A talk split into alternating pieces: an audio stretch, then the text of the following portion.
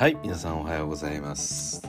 えー今回も雑談実況でございます、えー本日収録しているのが9月の20日月曜日ということでまあ私にとっては3連休の、まあ、最終日。まあ皆さんにとってもまあそうかなっていう感じだと思うんですけれども そうですね。まあ人によってはねまたあの 月火とこう連休を取ったりして有給取ったりしてまあ、長い連休にされたりしてるかと思うんですけれども、まあ、20日ということで、えー以前からお伝えしているように28日からキャンプインということで、まあ、いよいよこう NBA の本番も近づいてきたかなといった状況ですね。で今日もあのいつも通り話す内容は決めてないんですけれども、えーまあレイカーズ関連のお話としまして、えーアンソニー・デイビスがですね、えーこの度結婚したということであ結婚したのか、まあ、もしくはしてたのかっていうことなんですけど、まあ、何にせよこう結婚式を挙げたというところで、まあ、レブロンだったり、えー新しくあのレイカーズに加入することになったウエストブルックだったり、えージャレット・ダドリーがいたりとか。まあ、そういった豪華なメンバーの顔ぶれもあるような、えー結婚式が開催されましたと。なんでまあ以前からねなんか AD はお子さんをこうお子さんというか、まあ、小さな女の子を連れてよく写真に写ったりだとか、まあ、そういうことをしていてで私は結構ね、あの他人がこう結婚してるだとかあの子供を連れてるとかっていうのはあんまり気にならないというかあんま気にしないようにしてるんですよね。なんか言ったらあれですけどまあそれ各々の事情があったりするのかなみたいなところをなんか勝手に思ってしまうんでまあ子供を連れてるけど、まあ、それがね例えばあの姪っ子さんだったりとかまあいろいろあるんだろうなと思ってあまり気にせずいたんですけどもまあそう考えるとそうですねあのもしかしたら AD のお子さんなのかもしれないですねはいはっきりは知らないですけど。といった感じで、まあ、AD も結婚ということで、えーまあどうなんでしょうねこうなんでしょうこう結婚だったりそのまあ結婚ではなくてもこの男女関係の中でこうプレーの中にまあ今まで以上により良くなる選手もいればこう悪くなっていったりとかまあそういうものってまあ NBA だったりスポーツに限らずありますよね。まあ、一緒にこう暮らしたり、えー過ごすことでそこの生活リズムがこうメインになってきて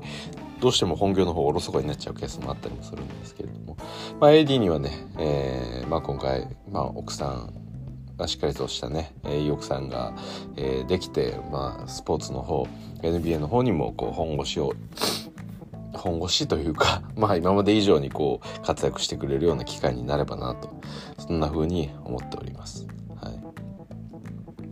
はい。で、AD はそうですね、あのーやっぱりレイカーズが優勝するにあたってはもう最重要な選手と言っても過言ではないぐらい、えー重要な存在で、まあ、昨シーズンにおいては、えー怪我だったりプレーオフ実際に怪我で、まあ、最終的には出場できないということで、えーフェニックスサンズに負けてしまったっていうようなところもあったんで、まあ、今シーズンはそういったところも、あの活躍を期待したいっていうところなんですけれどもアンソニー・デイビスって皆さん改めてどう思いますかね？なんかうーんすごく難しいですね。このななんでしょうかね？この現代のまあ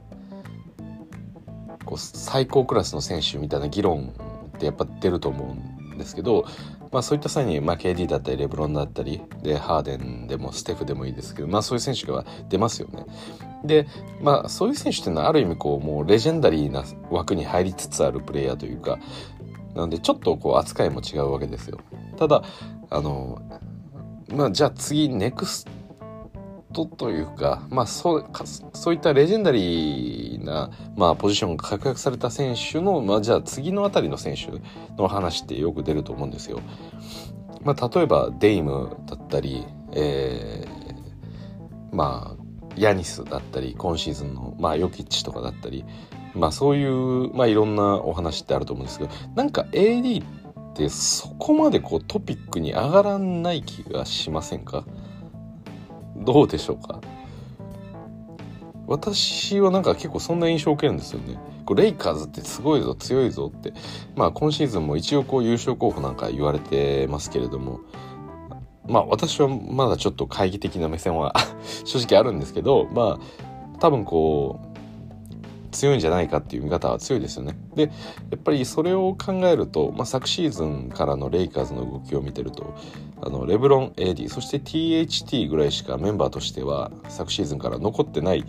で THT はまああのマストでこう残されたっていう感じというよりかは、まあ、だどの若手を残すかの中でこう生き残ったっていう感じですけど、まあ、レブロン AD ってこの2人体制は間違いなくこうレイカーズのもう本当にこう屋台骨として残したわけですよね。なのでレイカーズが優勝候補であるっていう理由はもちろんレブロンの存在も大きいんですけどこの AD とのデュオっていうところが要素としてめちゃくちゃ大きいはずなんですけど AD の議論ってその怪我するかしないかぐらいの、まあ、もちろん話は出ますけどただ AD というプレイヤーがどれぐらいこう影響力があったりとかどういうふうに優れてるのかみたいなところの話ってなんかそこまで話さないですよね。これなんでなんでしょうかね。やっぱりレブロンという存在が横にいるせいでこう少し話がこう霞みがちなんですかね。どうでしょう皆さん。なんか今回ウエストブルックがレイカーズに来るっていう話になった時もやっぱりウエストブルックとレブロンがあの同じチームになるっていうことだったり、えー、メロが来るってなった時にやっぱりメロとレブロンが同じチームになるとか、うん、なんかそのももちろんこのレブロンがものすごく強大な選手であるんですけれどもえレブロンとフィットするのかまあまあそれもそうなんですけど AD とのっていうのもやっぱりこう考えなきゃいけない話のはずなんですけどあんまりお話に上がらないですよね。なのであの AD って改めてどんな選手だったのかなっていうのをなんかちょっと考えてみたいですよね。まずそもそもこう AD はポジション的には皆さんどこと考えますかね？あのまあやっぱりこう言われているのはセンター AD が一番強いんじゃないのかみたいなお話はありますよね。ただ本人の希望としてはやっぱりパワーフォワードポジションがやりたいっていうようなことをレイカーズに来た時からやっぱり言ってますよね。まあ、その理由っていうのもいまいちよく分かってないんですけどうんだからなんか彼をこう素晴らしい選手としてこう評価する時誰とこう比べればいいのかっていうのがなんかいまいちこうエディって話にこう乗ってない気がするんですよね。本当に不思議なんですけど多分今センターの議論とかをしようと思った時に間違いなく、えー、まあヨキッチは出ますよね。でエンビードももちろん出てくると思います。であと誰がいますかねまあキャットとかもセンターとしてはすごいですね。まあ、カール・アンソニー・タウンズですよね。でなんか各チームのこのセンターみたいなところをこう考えるとなんか AD にセンター感なんかセンターなんですけどまあそこまでなんかこう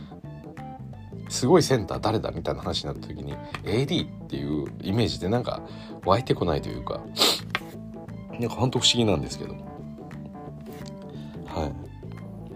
いちょっと何なんでしょうかね本当不思議なんですよね今日はちょっと AD を、まあ、せっかくなんでなんか見てみましょうか。ちょっと昨シーズンのスタッツ見てみますか。えー、っと、昨シーズンは36試合のみ。まあ、怪我がありましたんでね。昨シーズンも72試合でしたっけ、えー、レギュラーシーズン。なんで、ちょうど半分ですね。36試合出てますと。で、32分平均で、えー、まあこれ平均スタッツ見てますし、の。で、フィールドゴールが49%。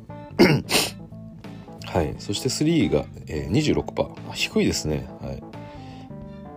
そして、えー、EFG は51%と、まあ、3が低いですしね。そしてフリースローが73%これはキャリア最低ですね。はい。キャリア最低のフィールド。そうですね。昨シーズンフリースロー悪かったんですよね AD。なんか思い出してきました。はい。で、リバウンドが平均7.9。これもキャリア最低ですね。はい、そしてブロック1.6。これもキャリア最低ですね。昨シーズン、えそして得点を21.8、えー、これも、えー、2年目以降キャリア2年目以降最低ですね。はい、なんで昨シーズンは、まあ、スタッツだけ見ても、まあ、本当に良くなかったっていう感じですよね。まあ、もちろんその怪我をずっと抱えた状態で試合に出ながらみたいなことをやってたんで、まあ、こういう結果っていうのもまあ致し方ない部分はありますよね。はい、なるほど。確かに去年のスタッツを見ているよ中じゃちょっとセンターまあ一応パワーフォワード登録なんですけどセンターとしてというかパワーフォワードとして優秀なプレイヤーかと言われるとちょっと懐疑的になる数字ですよねもうちょっと細かく見ましょうか でも AD のいいところってどこだと思われますか？まあ。皆さん AD のいいところ。思い出してほしいんですけど、うん、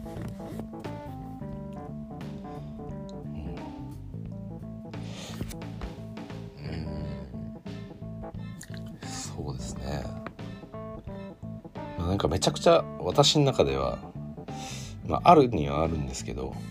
なんか総じて言えるのはなんとなくディフェンスの方がいいような気もしますよね。オフェンシブなプレイヤーかディフェンスとして優れてるプレイヤーかみたいなところで言うと。で昨シーズンのあの動きの中でちょっとあったのがその前のシーズン2019-20シーズンでレイカーズが優勝しましたと。であの時は本当にその AD がレイカーズに来た年でした。で、えー、まあもともとペリカンズで、えー、一緒にプレーしていたロンドとも、えー、一緒にプレーできたというところもあって、まあ、その辺りはこう、まあ、お互い、えーまあ、通じ合うものというかまあ、分かりきった、えー、関係があったので、まあ、それもうまくいったっていうところもあったんですけど、まあ、基本的にはこう、まあ、しっかりと、えー、トランジションで、まあ、リムに走ってで、えー、AD にアリウープを入れてだったりだとかで特に2019シーズンだとそのハーフコートオフェンスのところの えーまあ、どうやってスコアリングしていくのかみたいなところで、えー、レブロンだったり AD の、えー、アイソレーションみたいな形になってしまうケースが、まあ、割と多かった。まあ、今でもそうですけれども、えー、その中で、まあ、AD 自体がなかなかこうポストがうまく得点できないシーンとか、えー、展開がどうしてもこう広がっていかないみたいなところも、まあ、多くあったような印象があります。で、えー、なので2019-20シーズンの AD に関しては、えー、基本的にこう、まあ、超強力なフィニッシャーとして、えー、まあ、活躍してたと。で、ただ、なんか今でもそうだと思うんですけど、レブロンと AD とかの、あの、2人のプレーってなんか意外とそこまでないんですよね。まあ、どっちか、うん。なんか2人で何かをやるというよりか、まあ、レブロンで行くか AD で行くかっていう感じですよね何なんでしょうかね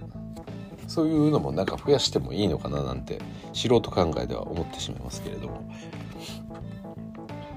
でそうですねなんかあのポストプレーとかその AD が1対1こう戦ってる時とかによく思うんですけど、まあ、リバウンドとかでもそうなんですけどこれ前も言った気はしますけどなんか AD って自分のことをでかいってまあ分かってない感じがしますよね。で結構そのショットリリースとかを本当に一番上のところリリースポイント一番上で打つとかすごい相手とギャップを取りたがりますよねすごく。いやその距離その高さでだったら多分 AD はそこまで意識せずに打てるんじゃないかって私よく思うんですよ。それこそ KD とかってあのまあ、ある程度の相手の心情であれば自分がジャンパー放った時にはどうせ届かないって分かってるからすごく落ち着いたあのシュートフォームで打てますよね。やっぱり普通こうバスケットやっていて相手のこのコンテストすごく近近いとまあこれブロックされちゃうんじゃないかもしれないということでいつもよりこうフォームがあのなんでしょう高い打点で離そうとしたりだとかもう少し後ろからこう振りかぶるような形で打点をこう後ろにするみたいな形で、まあ、相手のこのブロックしてきてる手から、えー、距離を作るような動きをするんですけど AD って結構それをよくやるなっていう印象が私の中であるんですよね。だからシュートタッチ自体が、えー、まあもちろんもともとその KD ぐらい入るわけではないですけどなんか自分からちょっと難しい方向に寄せてるんじゃないかなってよく思うんですよね。はい、なんか もちろんそのもっともっと開けた方が自分的にはあの打ちやすいっていうのがあればまあそれ AD の感じる通りにやるのがまあ一番いいんですけどただ見てる限りなんかそこまでタフショットにな体勢にしなくても打ってるんじゃないかなって思う時は私はよくあるんですよね。どうですかね皆さんそうその辺なんか思いませんか？結構なんかなんでしょう体をこうピーンとちょっともう伸ばしてしまったような感じ。あのまあ要はしっかりとこうバネとして体にがこう収縮してる状態からショットでパンってこう伸ばすというよりかも結構伸びきった状態一番高い打点のところにボールを持っていってから放つようなショットっていうのがまあ割と多いんでなんかもう少し落ち着いて打てばいいんじゃないかなって思うんですよね。まあ別にシュートフォームはね、あの自分と落ちたようにやればいいと思うんですけど、なんかプレー全般的にそういうことが見える気がするんですよ。お前もうちょっとでかいよ思ってるよりもって なんか見てもて思うんですよね。あのなんでしょう例えばあの自分 AD がこうディフェンス側だったとしてで相手のオフェンスプレーヤーととかまあそうですねまあ AD がオフェンスのケースがいいですかねエディガン・ホイスのケースとかで相手の方はだいぶこう身長的にはミスマッチだったりするともう少しその高さだったりこの自分の大きさっていうのをなんかこう強引に使っていっても勝てるようなプレーをなんか技で抜こうとしちゃったりするようなケースが私はなんかちょこちょこあるような気がするんですよね。いやもうでかいんだから別にそんなハンドリングでとかあのそのドライブスキルでどうこうするじゃなくてもっと強引にやっちゃっていいんじゃないかみたいなこともよく思うんですよね。だから体をあんまり当てずに逃げようとするというかあの何でしょうかね例えばあの去年去年じゃない2019-20シーズンとかで、えー、プレーオフで、えー、レイカーズとナゲッツが当たった時とかにえジャマール・マレーがなんかすごい身のこなしで難しいサーカスショットみたいなのをレブロンから何度も得点を決めたりとかそういうシーンがいっぱい見れましたよね。であれはまあマレーの方は体格がちっちゃいんで体を当ててどうこうするではなくてあのそれだとやっぱり負けちゃうんでそれを難しいショットにはなるけど、えー、そこを体勢をかわして難しいショット打って決めていくっていうのはあのすごく決めててすごく良かったと思うんですよ。ただあれはマレーのやっぱりこう体型だから体格だからあれを選ばざるを得ない部分があるしまあそれを決めきってるいくっていうのはものすごいことなんですけどなんか AD の場合あのそこはそんなに難しいショットにしなくてもいいんじゃないか。そうさっき言ったようなあのすごい高い打点から打とうとするとかそのフェイダーを打とうとするとかもそうですしドライブした後に、えー、例えばリムの下で相手をかわしながら、えー、ちょっと体を入れていくような感じで倒れ込みながらこうショット放つみたいなシーンとかも、まあ、よくあると思うんですけど AD があのリムの下あたりで、まあ、円1をもらったりファールをもらったりする時にエディがよく転んでますよね。であのシーンとかも別に転んでファールもらうのは全然いいんですけどもう少しこう体をドンと当てれば、えー、なんでしょう自分がこうまあもちろんファールもらえたらそれでいいんですけど転んでいくようなシチュエーションで相手を何とかして接触を避けようとして無理な体勢の状態でボールをシュートを打とうとすると。なんでそれをまあ、ファールがもらえればいいですけどもらえなかったりしたら損ですし、まあ、基本的にはこう固く決めれるようなやり方をやってほしいなと思ってるんで、まあ、一応パワーフォワードだったり特にセンターポジションみたいな立ち回りなんでその辺りは硬い、えー、得点を選択してほしいなと思うんですけど、まあ、そこでなんかこうあまり体をぶつけたがらないみたいなところは割と感じますよね。で今シーズン特にね、まあ、今見てる限りですけどなんとなく、あのー、各 SNS に上がってる写真見ると体重結構落としてそうな感じがするんですよね。まあ別にこれはあの怪我があったんであの、まあ、正しいことだと思うんですよ。特にそのアキレス腱あたりのこの痛みが出てたんで、まあ、アキレス腱って必ずこうバスケットやってまあスポーツやる上ではですよね。全般的にそうですけどものすごくやっぱりあの酷使されるようなまあ、ポイントでもあるんで、まあ、それを少しでも減らして選手生命を伸ばしていく怪我を減らすっていうことであればそのそもそものウェイトを減らすっていうのは、まあ、アプローチとしてすごく正しいと思うんですけどなんかそれによってこうパワーフォワードよりというか、まあ、 AD のイメージするね。あのこう技で抜いていく選手みたいな感じになるのであればなんかちょっとそれはあの私にとってはこの AD の最大の良さが出出ないんじゃないかなっていうふうに思うんですよね。だやっぱりその AD のその速さとかハンそのハンドルだったりとかそこのスキルってビッグマンの割にすごくいいですよね。それがめちゃくちゃ強みなんですけど本当にその速い系の選手と完全に立ち並ぶとやっぱりそこまでは速くないわけなんでやっぱりそのでかいっていうことを中心にしたプレーをやっぱりしてほしいと思うんで、ま、その辺がちょっとあの、まあさ来シーズンの心配どころではありますよね。なんかどういうプレイヤーになるつもりなんだろうっていうのが私個人としてね AD はものすごく好きであのー、なんかちょっと否定的なことも言いましたけどものすごい選手だと思ってるんですよ特にあのまあ、まず献身性がめちゃくちゃ素晴らしいですよね。オフェンスディフェンスにおいてもあの、まあ、自分それこそビッグマンという立場でありながらあの、まあ、その辺のこのビッグマンのような振る舞いじゃないですよね。やはりこのトランジションにしても、えやっぱりリムランしてる時のスピードだったりその駆け出しの速さっていうのはやっぱり他のセンター陣とかとはやっぱり意識が違いますよね。まあ、それはだから AD のさっき言ったようなその自分がパワーフォワードポジションであるとかあの自分はそういうなんでしょういわゆるこうノロマなビッグマンみたいな立ち位置になりたくないというかそこに自分はいないんだっていうその気持ちがいい方向で現れてるケースですよね。だから本当にあのまあレイカーズのそのまあ昨シーズンちょっと怪我が多かったんであれですけどその前の年のトランジションとか見てほしいんですけどやっぱりこうスティールありましたっていう瞬間に、まあ、KCP もそうでしたしクズマもそうでしたし、えーまあ、やっぱりこう AD とかもものすごい走り出しがやっぱ速いんですよね。やっぱそのトランジションに対しての意識が強いと。でまあ KCP とかも素晴らしいですけどやっぱりガードポジションなんで一番胃の一番に走っていくっていうのは分かるんですけど本当に AD も早く走ってくれてたんでやっぱりそれはすごいですよね。でやっぱり AD のすごいところってあのまあ今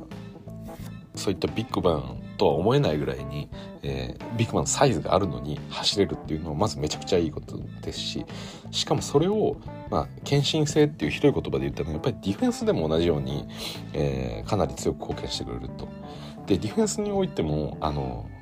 もちろんそのビッグマンとしてリムプロテクターとしてあのリングを守るっていう話はあるんですけどただガードポジションのプレイヤーのにもついてるんですよ。でそれこそそのジャマール・マレーとかのハンドルをに対してその、ま、スリーポイントラインぐらいからのジャマール・マレーからのワンオンワンを完全に止めたりすることがあるんですよ。まあ全部が全部止めれるわけじゃないですけど。はい。だからやっぱりそのものすごい速さあるんですよね。普通そのセンターポジションがマレーとかにこうワンワンをこうアイソレーション仕掛けられちゃうとどうしてもこうぶち抜かれちゃいますよね。そのスピードミスマッチとしてでそこをあのしっかりと腰を落としてあと本当に AD はすごく足もよく動くんでこう、まあ、マレーがこう右に振ったり左に振ったりしながらもそれにもあのしっかりと対応してで多分これはレイカーズというかフィルの教えなのかもしん分かんないんですけどあのそういうポンプフェイクとかに相手のフェイクにあんまりこう引っかかったりしそこまで引っかからないんでまあ、しっかりとそこは対応してあの、まあ、その私が見たプレーどのプレーかは全然覚えてないんですけどちょうどマレーが相手だったんですよね。で多分それ2019のプレーオフだと思うんですけど本当に、えー、相手からのこのオフェンスをしっかりとシャットアウトしてでショットクロックをもう向こうとしても大事な時間帯で何としても点数が取りたい。だから、えー、スイッチさせて AD 相手に、えー、マレーがアイソレーションに挑むっていうシチュエーションでそこで何度も何度もアタックしようとするんですけど AD がしっかりと体を入れることによってマレーがアタックできずに、えー、結局、えー、ショットクロックを消費した状態で別のプレイヤーにボールを渡さざるを得なかったみたいな、まあ、そんなポゼッションがあったりっていうのもあったんで、まあ、センターポジションでありつつまあ、センターポジション、パワーフォードポジション。ちょっとポジションは、まあ、何ですよ、ビッグマンという立場でありながら、そのガードに対してそこまでの、えー、高い、こう、なんでしょう。まあ、もちろんそのスキルだったり、能力もある以上に、その高い、この、強度をです、持ってですね、こうディフェンスにアタックしてくれるっていうところが、本当に素晴らしいですよね。で、それこそ、例えばマレーとヨキッチみたいなところでピックアンドロールのプレーが行われましたと。で、そんな時に AD はまあ、ピックアンドロールはね、どうしてもこう、なんでしょう。マークマンをこう引き渡す時だったりとか、あの、どうしてもギャップが少し生まれてしまうプレーで、で、AD はその瞬間に2対1をこう、やっぱり見たりする瞬間っていうのが起きるんですけど、その時のポジショニングとかもめちゃくちゃ良くて、どっちもこう、どっちも攻めづらいというか、そのハンドラー側も、えー、だからボールマンですよね。ボールマン側も、えー、ロールマン側も、どっちもこう、ボールうまくやれないというか。でじゃあそのハンドラー側がじゃああのちょっと、えー、フローターでも打とうもんならすごいブロックで追いついちゃうわけですよね。AD でピョンって飛んで。で裏を通してこうアリウープでも上げようと思えばそれも上がる前にこう叩かれてしまったりもするんで。だからすごい集中力を持ってディフェンスに臨むんですよね。あれは本当にね私もうちょっと衝撃を受けましたね。はい。2019-20シーズンのプレーオフの AD のディフェンスっていうのはもうものすごいものがありましたね。はい、もともとディフェンスめちゃくちゃいいプレイヤーですけどそれ以上にやっぱり、はい、もうすごかったですよね。で同じようにこうナゲッツ去年のシーズンで覚えてるのだとえー、っとねそう。あ思い出した。あの AD がえー、まあその時リムの下にいたんですよね。で誰がボールを供給したか忘れましたけど右のコーナーあたりにいたカンパッソに対してパスが入ったんですよ。でその時ディフェンスが誰もいなくてでドフリーの状態になってたんですよカンパッソが。でそのカンパッソがまあドフリーでショットをキャッチャーのシュートをしようと思ってキャッチしたキャッチするっていう瞬間の時にエリはリムの下にいたんですよ。リムの下に。真下にいたんですけどそこから走っていって間髪を受けてキャッチショットでスリーを打ったやつにブロックが届いたんですよ。ボールをこのカンパスがミートしようとしてる瞬間にセンターにあリムの下にいた AD が走っていってそのショットを放ったものに対してブロックが届いてるんですこれってめちゃくちゃすごくないですか？ちょっと考えられなくないですか？別にそんなカンパスもたもたしてたわけじゃないですよ。ボールを受けて、アンドリブル、ツードリブルみたいな、こう、したわけじゃないですよ。ボールを持って即打とうとしたやつに届いたんですよ、エディが。やっぱりそれはね、すごいですよ。何そのもちろんその身体能力だったりその瞬発力だったり長さだったり、まあ、ブロックに行くその角度のうまさだったり、まあ、そういう細かいスキルの兼ね合わせ組み合わせはありますけどやっぱり自分がリムの下に真下にいてそして右コーナーでオープンになってるカンパストに、えー、ボールが入った時にリムの真下からそれをブロックしに行こうっていうマインドが普通ないですよね。それは多分一応行こうかなっていう感じはしますけど、まあ一応ちょっとプレッシャー上げるために走りますけど、本気でそれ止めに行こうとはしないですよね。まあ本気で止めに行こうとするんですけど、このああくまでそれはなんか頭の中ではあやべ。こう走らなきゃ。であのプレッシャー与えなきゃ。ちょっとでも確率落とさなきゃっていう感じで走りますよね。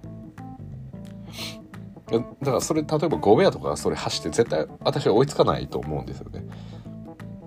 まああの前回のねあのプレーオフでジャズ対クリッパース戦があってでテレンスマンがこうにボールが供給されて、ベースマンがコーナー3をいっぱい決めるっていうシーンとかありましたけど、まああんな時にゴベアとしっかり動きますけど、やっぱマンとかには、マンはこうオープンになっちゃうんで、なっちゃうというかそうしマンをオープンにしてるんでそこにボールが入ってそれをじゃあ、えー、5米が走って一応行きますけど絶対間に合わないじゃないですか普通。それは AD が間に合っちゃうんですよね。それがもうだから間に合っちゃうっていうことがすごいというより本当にブロックしに行こうと思ってるってことがなんかすごいんですよね。でこれを何でしょうこの話戻しますけどこの献身性みたいなところで言うとだからディフェンスに対してそこまでのあの何でしょう責任感を持ってるわけですよね。リムプロテクトに関して。でリムプロテクトだけかと思ったらそのシュートブロックまで自分の責任だ止めてやるっていう気持ちでやっぱり言ってるっていうところでかつオフェンスにおいてはトランジションにおいてそう走ってるっていうところがやっぱりめちゃくちゃ素晴らしいなと思うんですよね。やっぱ普通やれないですからその例えばゴベアってこのまあ、守護神ですよね本当にユタの。で DPOY 今年もまあ通算3度目の受賞もしましたよね。まあそれぐらいディフェンスにおいての、まあ、責任を持ってるとか。で先日あのベン・シモロンのお話をした時にもあのドレイモンド・グリーンウォリアーズのドレモンド・グリーンもディフェンスにおいても強く責任持ってるみたいな話とかもちょっとしましたけどやっぱりこうディフェンスにおいて責任を持ってるプレイヤーっていっぱいいると思うんですよ。ただそれはなぜドレイがそこまでディフェンスに対して責任があるのかゴベアがあるのかというとこのオフェンスでの貢献が弱い分というかまあそういう言い方はちょっとあれですけどディフェンスをやっぱり一番俺が期待されてるんだっていうところをやっぱり分かってるわけですよね。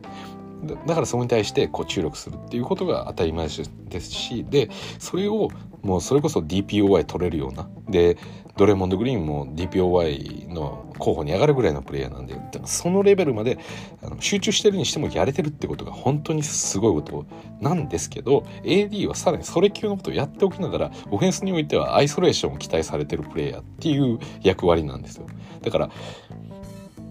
そう。なんか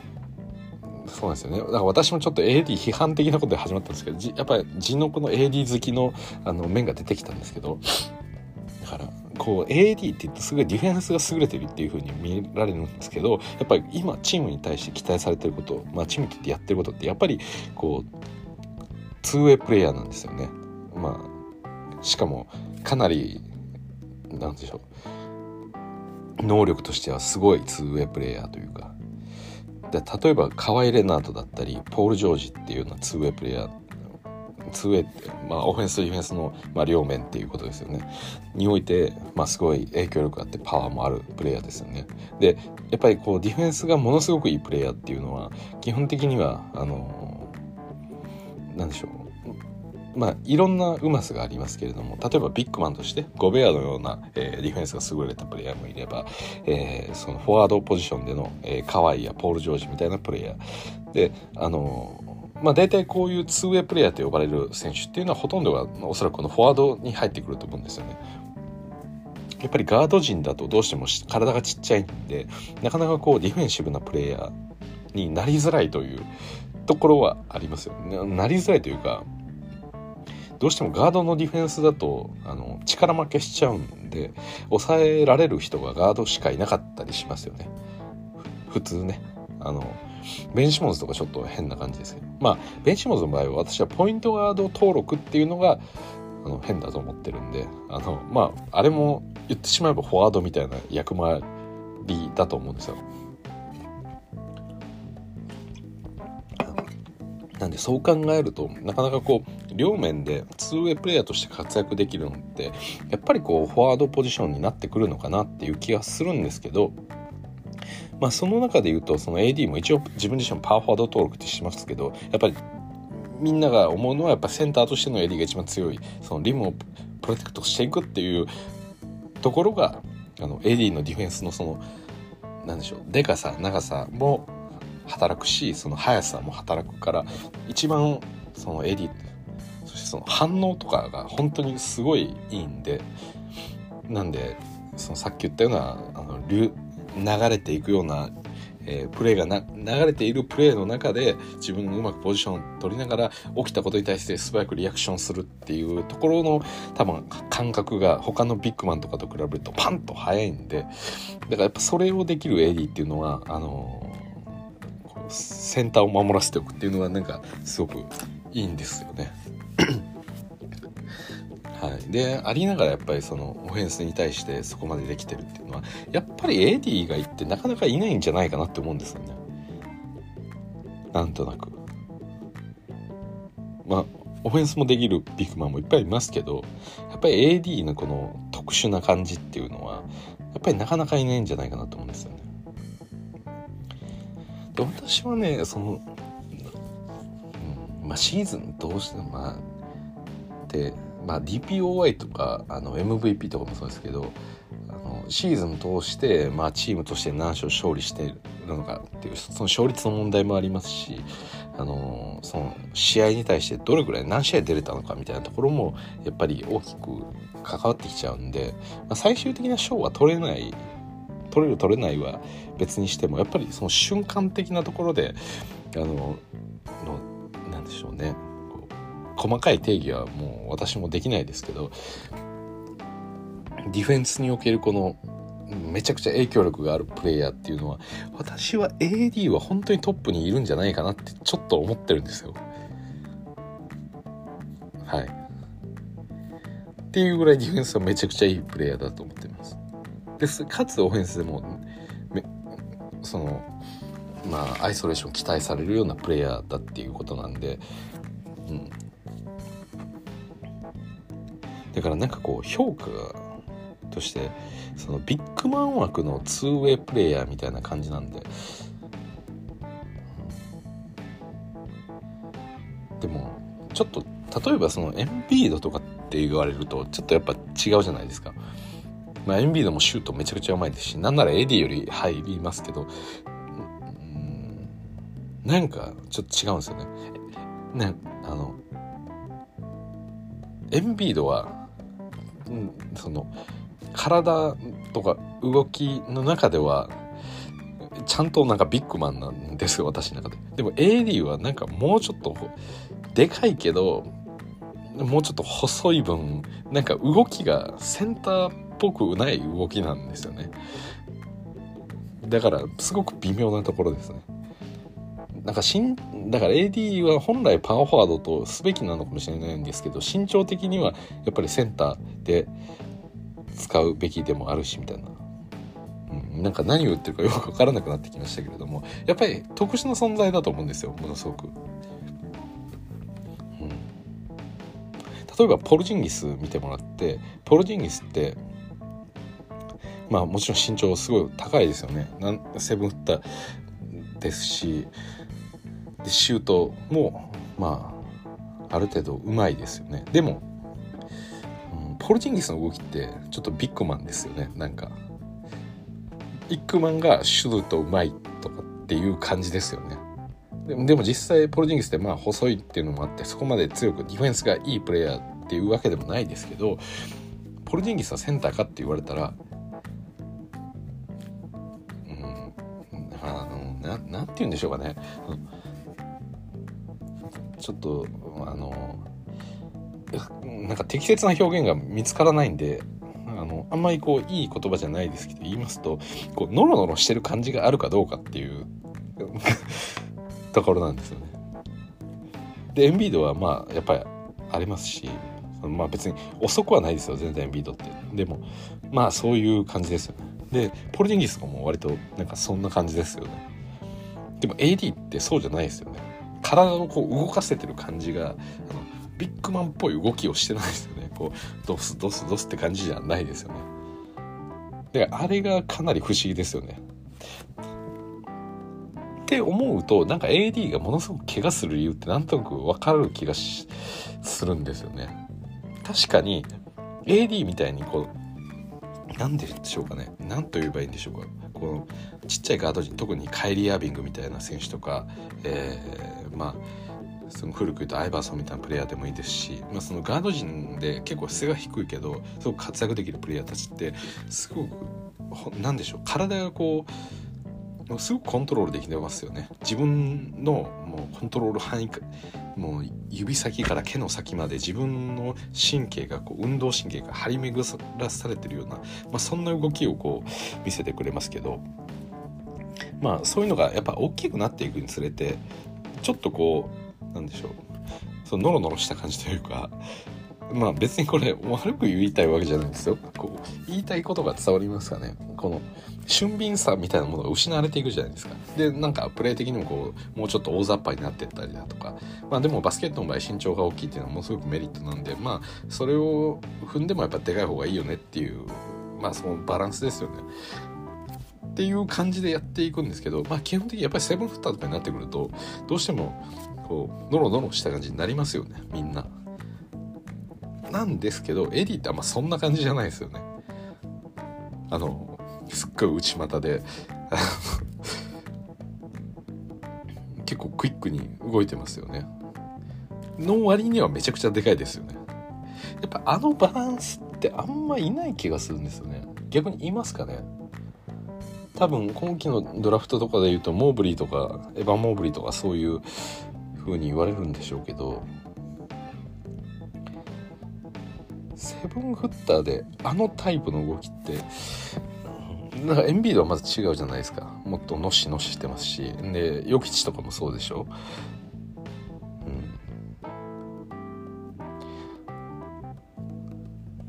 うん。でアデバイオとかになるともっともっと身長低いじゃないですか。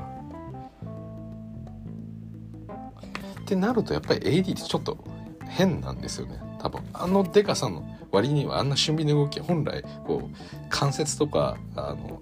腱そういう人体とかを考えると多分あんな動きってあんましちゃいけないような気がするんですよね。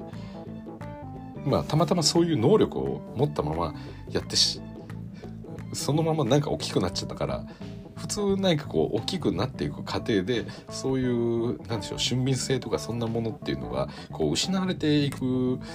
んじゃないかなと思うんですけどなんかそれを持ったまま上がってしまったというかでっかくなってしまったみたいなとこあって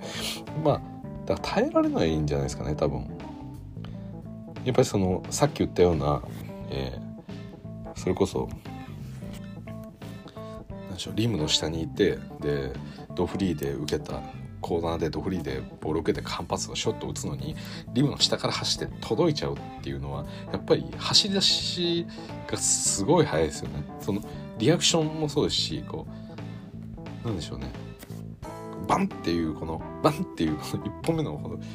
踏み出しとかそのあ行った行かなきゃっていうグッて力が入る瞬間とかのその反応速度とかが多分ビッグマンとかああ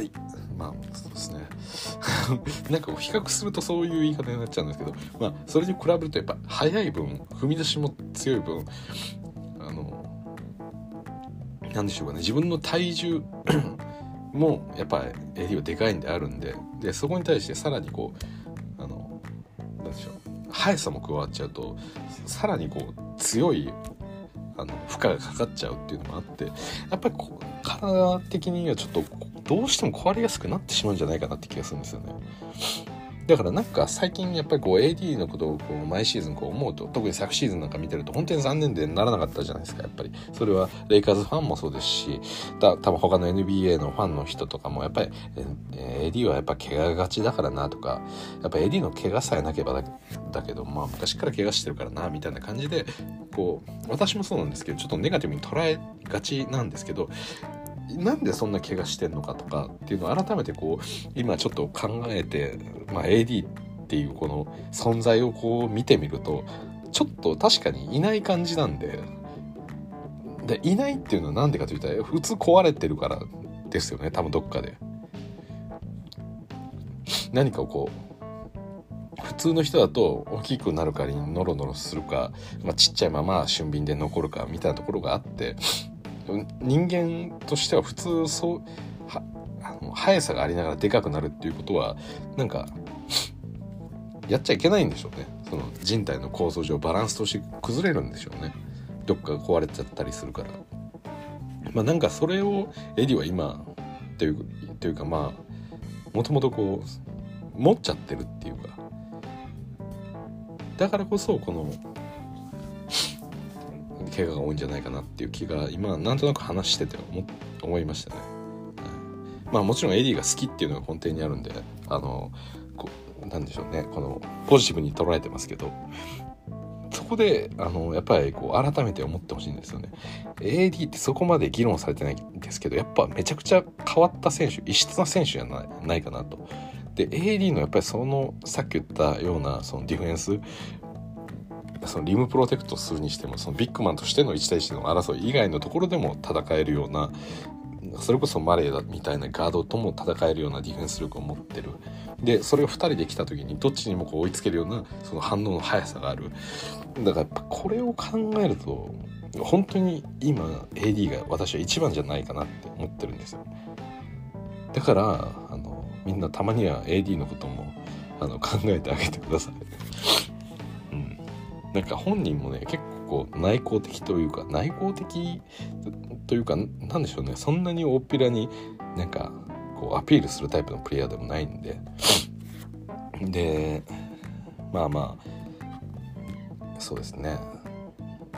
なんかこう話題の中心にもなりづらい感じはありますけれども。でも実際のところやっぱやってることってめちゃくちゃやばい気がするんですよね。でよくそのまあさっきからディフェンスの話がメインになってるんでオフェンスの話もちょっとしますけどあのまあ単純なそのアイソレーションみたいな話もあるんですけどそのフィニッシャーそのレブロンからのパスだったりロブ、えー、ロンドからのパスだったり、まあ、そういうものをしっかりと、えーまあ、ショート決めてくるっていうところの器用さもすごくありますよね。でやっぱりよく見かけるシーンがあの、まあ、レブロンがこう強引な、えーまあ、長いタッチパスみたいなのポーンと出してでそれを、まあ、そもそも、まあ、身長で競り勝てよみたいなボールを レブロンが出すわけですよね。だから普通のプレーじゃいやじゃ成立しないようなパスですよね。あのなんでしょうそれこそえ AD がそのガチであのまあリスタートの時にバッて走られるとそれ相手のセンターの戻りが悪かった場合センターって追いつけないんですよね AD の速さにはだからガードとかがガッと AD についていくことになるんですよ。そしたら、えー、まあ普通長いパスを入れる時ってあの先に走ってるプレイヤーが、えー、走り抜けて一人でフリーになってる状態だからそこに落としてしまえばキャッチができるっていう状態なんですけどそれこそあのアメフト感覚ですよね。アメフトだとこのレシーバーとコーナーバックのポジションがいてそれをあの長いパスを通す時っていうのはもう最後はもうそれこそバスケットのそのリバウンド争いみたいな感じであの取ったやつが勝ちだとかでそこに落とすからそいつと争って1対1で争って取れみたいなパスってありますよね。だからそれをややってますよねバスケットにおいても。今ちょっとめちゃくちゃややこしい話し方しましたね。NFL にいたり NBA に行ったりちょっと行ったり来たりしたんですけど、まあ、要はあの先に走り込んでるその2人が、えーまあ、そのボールに対してイーブンだった場合 AD は取れるだろうと。ポジション的にイーブンだった場合 AD は絶対取れるはずだっていうのがあるんでだから長いパスを入れる時に普通だと絶妙なところに落とさないと相手にこうインターセプトされてしまうカットされてしまうっていう恐れがありますけどまあ AD ならジャンプして届くだろうっていう信頼がありますよね。だからやっぱその辺もすごいいいんですよね AD って。だまあどういうその NBA の能力の中ではこう評価されにくいような場所かもしれないんですけどそれこそもう一度アメフトの話に行きます。すいません。アメフトでレシーバーが、えー、じゃあどういうところに優れてるのかっていうとやっぱり球際の強さなんですよね。長いパスを入れてそのなんでしょう単純に手にボールがうまく吸い付きますみたいなそんなキャッチング能力っていうものがあるというよりかは相手とこうボールが飛んでくるところに対して、えー、どういうふうに走り込むかとかどういうふうにいいポジションを取りながら、えー、そのボールの落下点に対して進んでいくのかとかその目線の配り方とか、まあ、細かいものもありますけど、まあ、そ全部と総じて言うとこの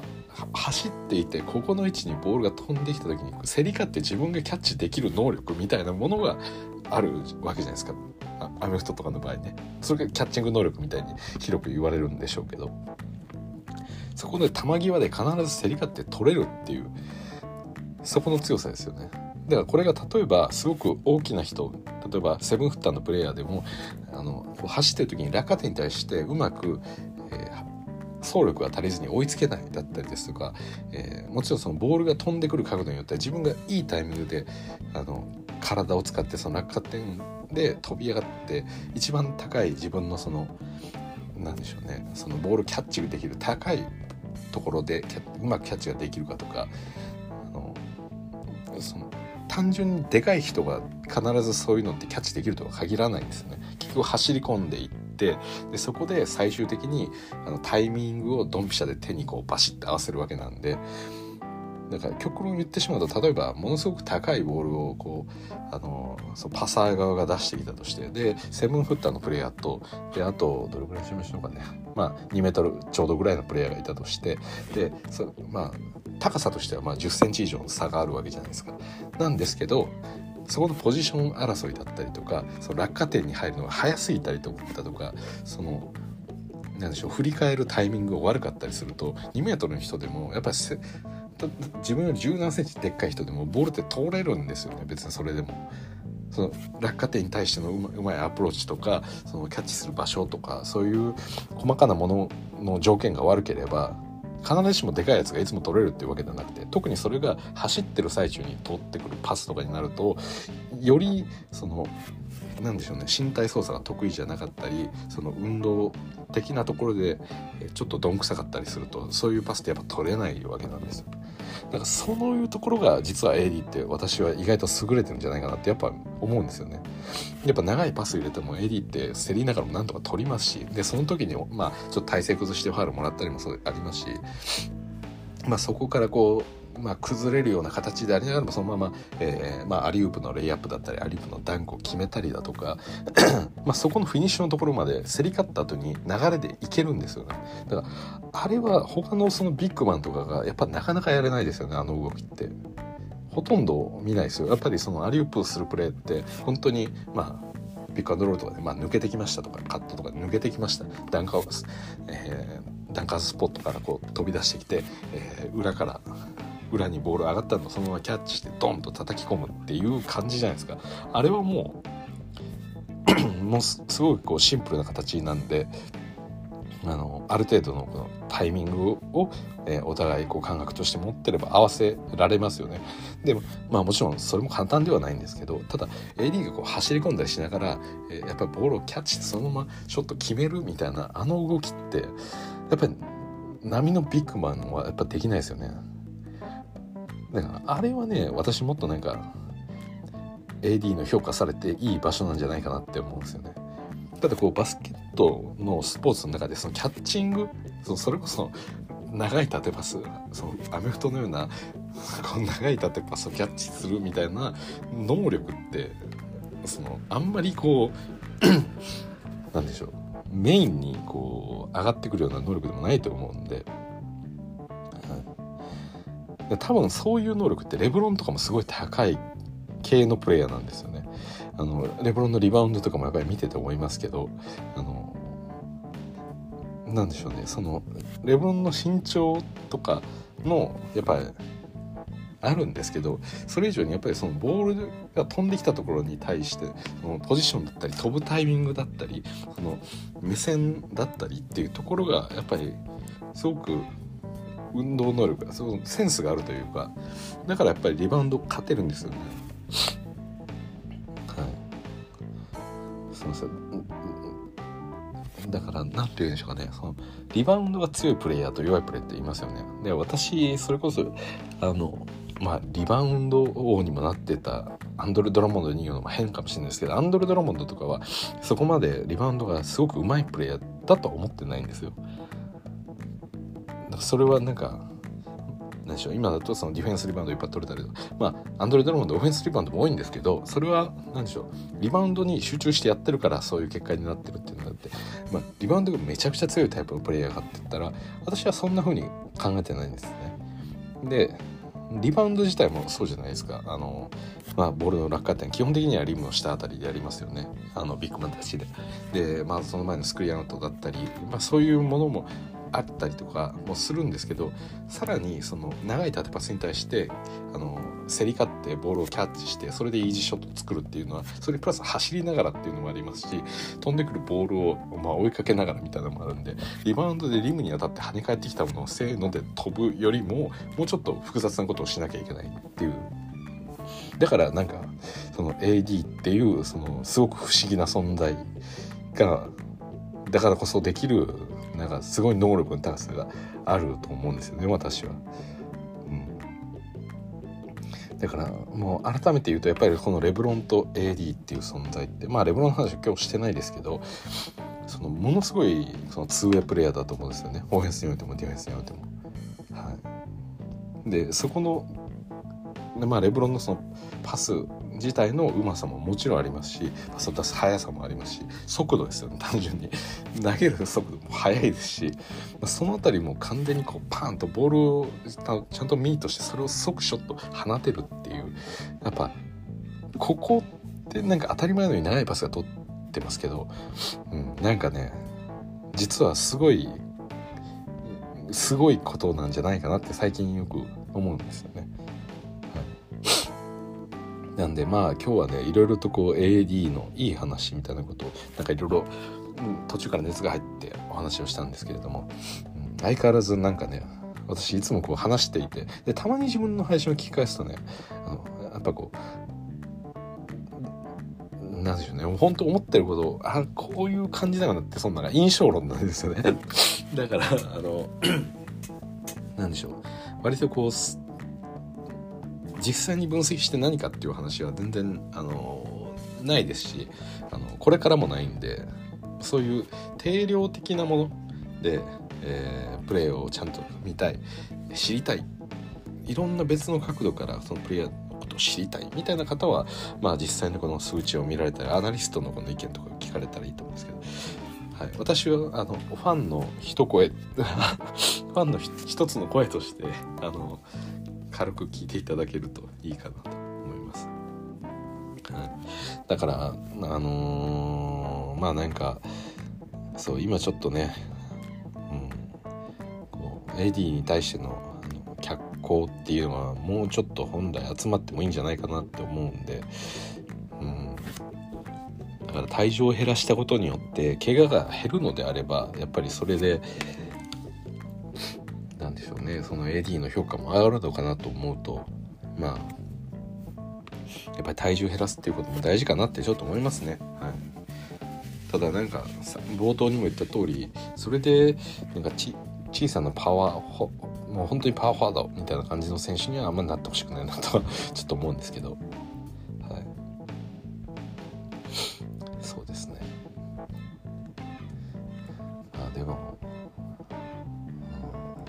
なんか怪我のせいで実力が発揮できなかったり怪我のせいで、えー、この選手はすごい選手じゃないっていう議論にやっぱ上がらなくなってしまってる。本当になんかもったいない気がするんですよね。だからヤニスとかもものすごく異常なプレイヤーだと思うんですよ。あのさっき言ったようなヤニスぐらいのサイズがありながらあんな動きができるっていうのは本当にやっぱおかしいプレイヤーなんですよね。すごい異質なプレイヤー、はい。まあ、だからヤニス AD とか言われるぐらいにはなってほしいんですよね。私は AD には。だそれこそ昨シーズンは、えー、ヤニス率いるね、えー、バックスが見事勝利したんで。でその前の年はまあレブロン率いるレイカーズが優勝してるわけですよ。だから今年はね AD 率いるレイカーズみたいな。まあ役割柄ね率いる。まあでもそうかそう考えるとヤニスも率いるって感じでもないですよね。やっぱりレブロンの存在がちょっと大きすぎますね。ただ私はレブロンのファンなんであのそれを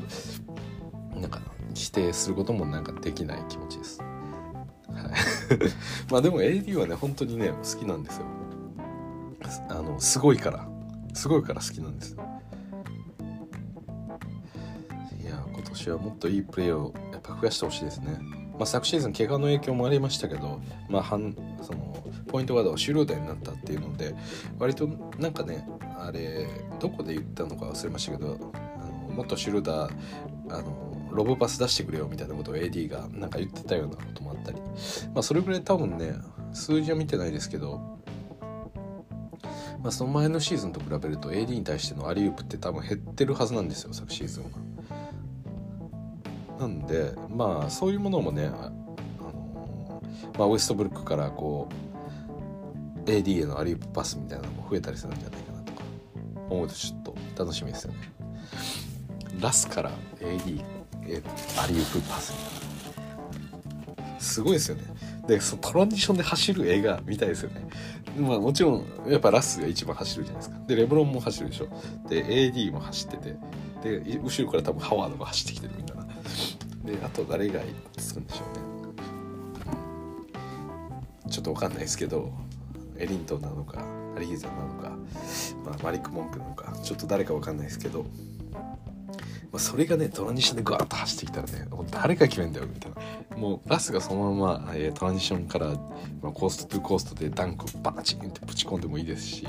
その後あのアリ、まあ、ローブをパスを出してレは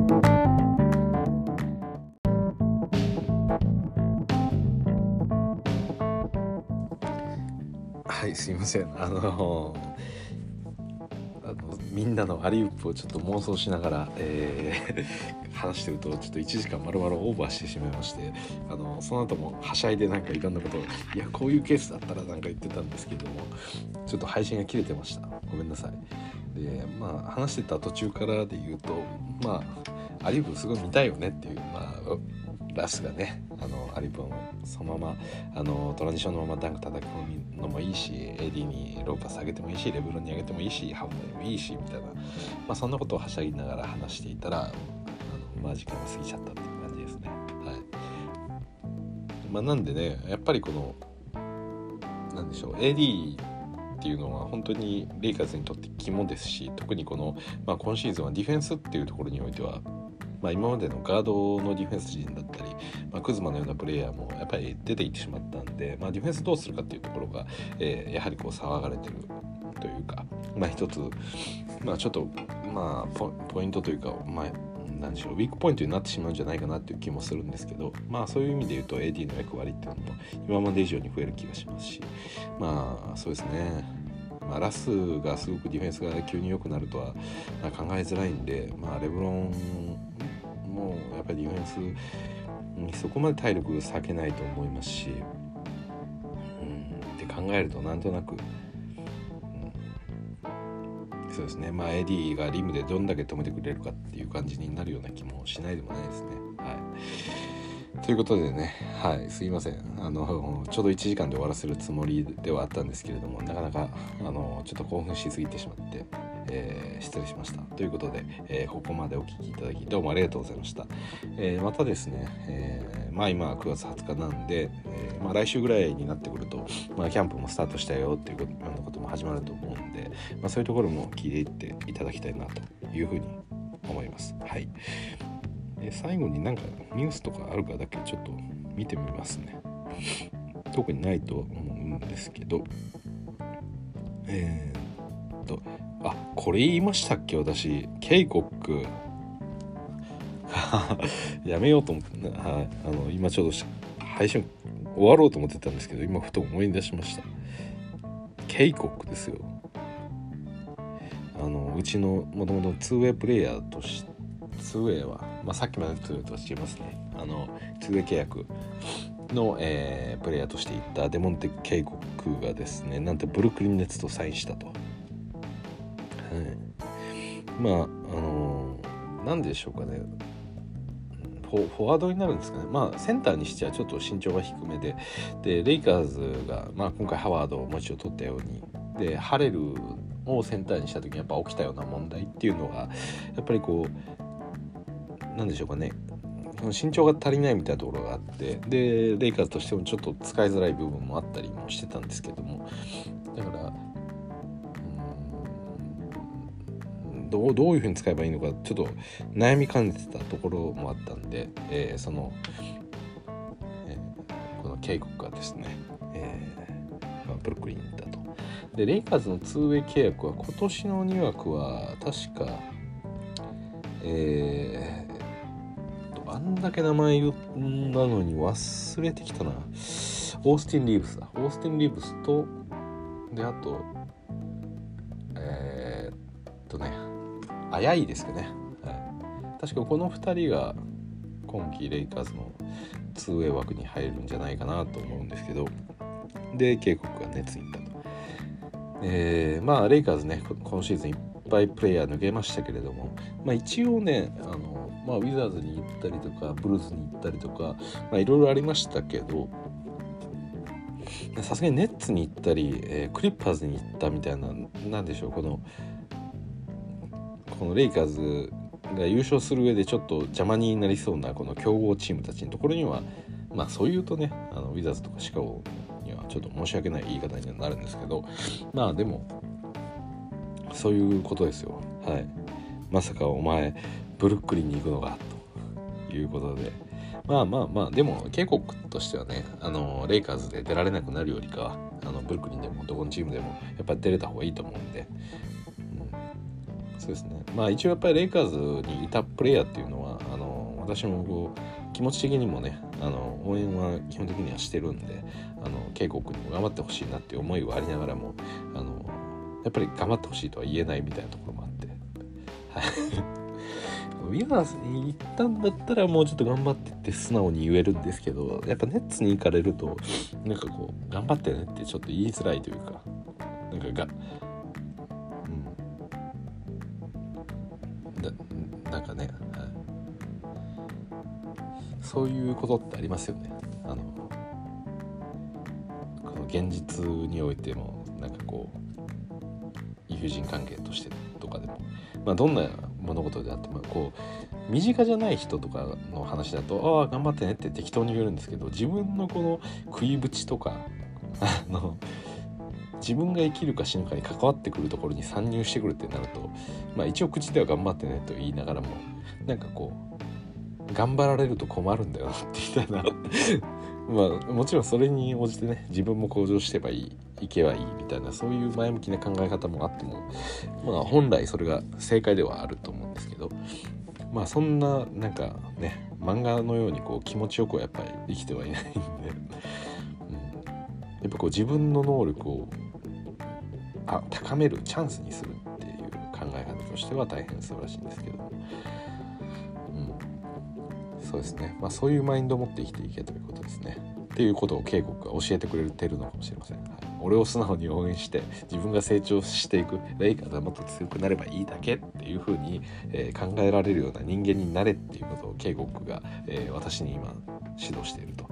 なのでレイカーズファンの方でも、えー、この警告が熱にいたことに対してムムって思った方っていうのはあのまだ修行が足りないということなんで 私のように、えー、考えをちょっと改めなければいけないということだと、えー、受け取って自分の成長につなげましょう。はい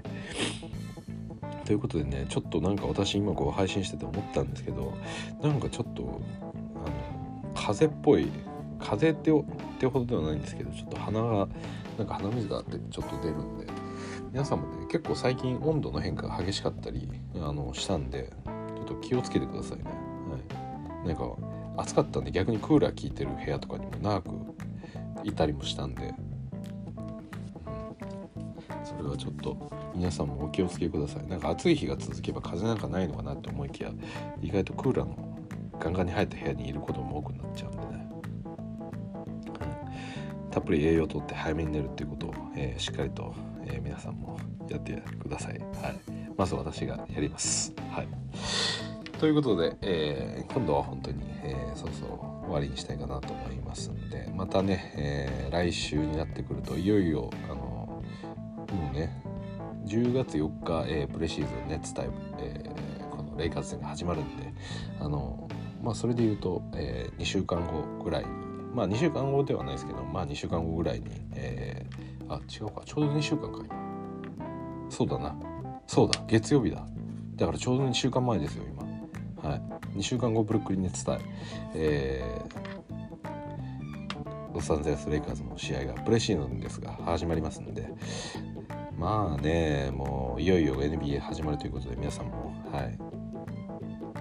気持ちをね、えー、高く保っていっていただければと思います。で先日私はまだジャージが届いてないと言いましたがまあ今回も、えー、一応進捗報告をお話ししておくと。まだ全然連絡ないです、はい、多分もうシーズン間に合わないです。はい。ということでシーズン間に合わないって別に今シーズンのものを買ったわけではないんですけど昨シーズンのものですし、え、レブランの背番号はまだ23番時代のジャージですけどまだ届いてないということです。はい。ということなんであの皆さん今の時期早く物が欲しいという方それはそういう方がいらっしゃったとしたらまああのナイキナイキとかはねもう日本にあるものしか、えー、買えないんで基本的には。まあ普通普通のルートだと。なんでまあ発送はね、えー、コロナとかで輸入関係には悩まされないと思うんで、えー、問題はないかと思いますし、まあ、もしくはねあの早段階で、えー、海外から直接こう買い付けてるような、えー、まあその NBA のまあいろんなサイトありますよね。その通販みたいなところ。まあ、ものによっちゃね発注が入ってから、えー、向こうにオーダーするようなものもあると思うんですでに、えー、在庫として日本国内で持ってるっていうものであればすぐ届くと思うんであのまあ今シーズンねいろんなチームこう移籍もあったんで、えー、新しいこう推しのプレイヤーたちが入ってきたとかっていうこともあると思うんで特にブルースの皆さんはカルーソンのジャージを買わなきゃいけないと思うんでまあちょっとねあのそんなこともやっていただいたらなと思いますんで、えー引き続きね、NBA 開幕に向けてこれからボルテージを上げていきましょうといったところでございます。ということで、えー、ここまでお聴きいただきどうもありがとうございました。それじゃまた。